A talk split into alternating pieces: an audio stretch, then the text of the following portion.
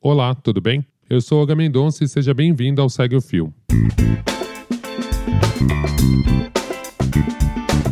Esse é o programa do Midcast, onde são materializados em formato de podcast as populares threads do Twitter, em episódios de no máximo 8 minutos. Se você não sabe do que se trata, Threads é uma sequência de vários tweets abordando um tema específico, onde apenas 280 caracteres não são suficientes. Esse formato aqui será sempre com uma pessoa narrando. Pode ser algum integrante do Midcast, ou algum convidado, como é o caso agora, ou até a própria pessoa criadora do fio. Vale lembrar que o conteúdo a ser produzido aqui será sempre com autorização prévia do autor. Hoje iremos conferir a thread do Ale Santos, o arroba Savage Fiction, que foi indicada por alguns ouvintes. Ela foi publicada no dia 27 de 11 de 2018 e fala sobre a perversão do movimento eugenista no Brasil. Vem comigo e segue o fio.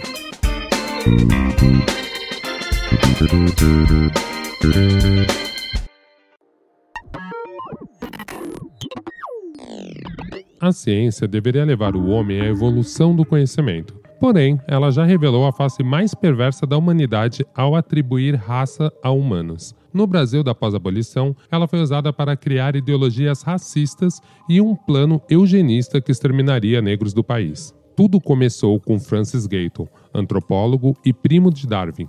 Ele acreditou que sua teoria da seleção natural também se aplicaria em humanos, comprovando que o intelecto era hereditário, criando então o termo eugenia, que significa bem-nascido. O historiador Henry Thomas Buckle, quando esteve no Brasil em 1860, considerou o país nocivo à saúde. A comunidade de intelectuais internacional repudiava a configuração brasileira por haver muitos negros e mestiços aqui. Para tirar o Brasil desse atraso civilizatório, intelectuais, políticos e membros da elite brasileira se empenharam em um plano para higienizar o povo. Foi o Movimento Eugênico Brasileiro, com organizações surgindo inicialmente em São Paulo por volta de 1917. O movimento também respondeu aos anseios dos escravagistas, que queriam novas ferramentas para hierarquizar a sociedade. Os antigos escravos foram abandonados sem nenhuma política de integração e ainda sofriam repúdio de toda a sociedade. Essa pseudociência acreditava que a raça dos pretos e índios era não apenas inferior, mas que o alcoolismo, perversão sexual, criminalidade e várias doenças que assolavam o país estava diretamente ligada ao sangue das raças inferiores, que deveriam ser, portanto, exterminadas. Em 1919 foi publicado Anais de Eugenia, lançado pela editora da Revista do Brasil, do escritor Monteiro Lobato, ávido participante da Sociedade de Eugenia em São Paulo. Liderados por Renato Kell, os eugenistas publicavam o Boletim de Eugenia e organizaram no Rio de Janeiro o primeiro Congresso Nacional de Eugenia, que circulou entre 1929 e 1933. Essa história parece aquelas que um bando de cientistas loucos ficou maquinando planos tenebrosos em uma colina seria menos, mas na realidade o governo brasileiro resolveu apoiar a eugenia e ela se tornou a principal linha de higienização e saneamento da população. Em 1931, foi fundada a Comissão Central Brasileira de Eugenia, tendo a higiene, o saneamento, a educação como seus principais pilares. Não houve leis de segregação, porém, houve uma propaganda e política educacional para impedir misturas de raça.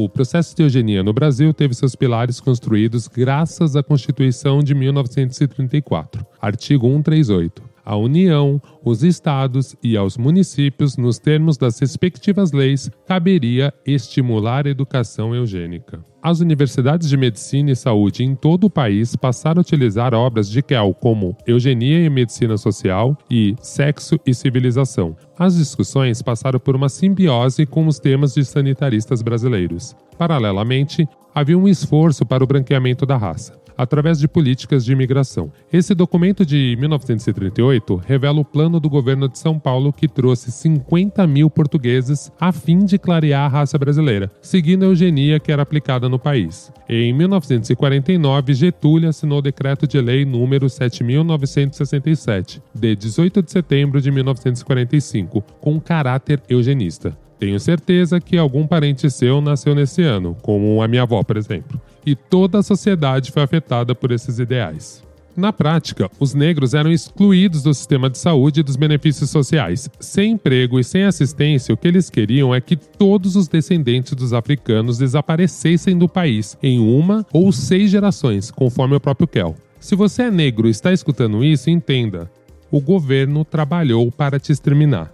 Negros de pele clara correspondem à falha desse projeto de clareamento. Não deveriam existir. E os retintos, mais ainda, deveriam ter sido apagados do mapa brasileiro já é muito fácil encontrar registros históricos de publicações da época termos como defesa da raça, saúde da raça, higienização da raça. Se você está em uma universidade antiga, procure novos documentos na biblioteca com esses termos e vai se surpreender.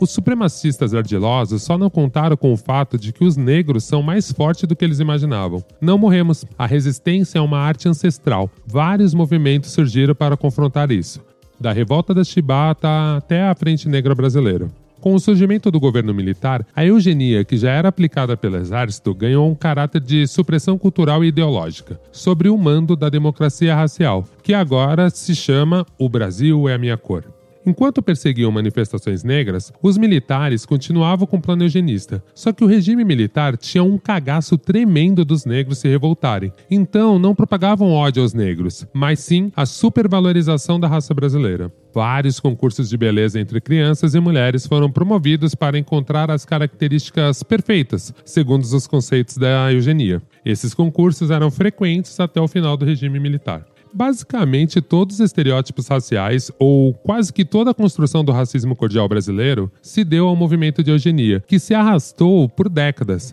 É muito difícil saber quando foi oficialmente seu fim, mas estimo que tenha sido junto com o governo militar, o que implicaria que ainda estamos vivendo sob a sombra do racismo científico brasileiro e ela impactou tantas dimensões sociais, da criminalística à educação pública. Para ler o boletim de eugenia e encontrar as referências que foram utilizadas, acesse o link na descrição desse episódio.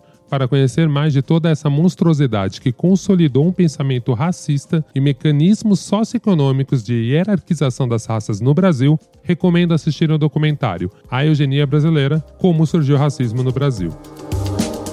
Lembrando que o link para essa thread está aqui na descrição do episódio. Mostra não só o texto narrado, como também os documentos históricos que foram utilizados pelo Ale Santos na construção desse conteúdo. Se você curtiu mais um Segue o Fio ou tem alguma sugestão para esse formato, pode mandar uma mensagem lá no perfil podcastmid, tanto no Twitter quanto no Instagram.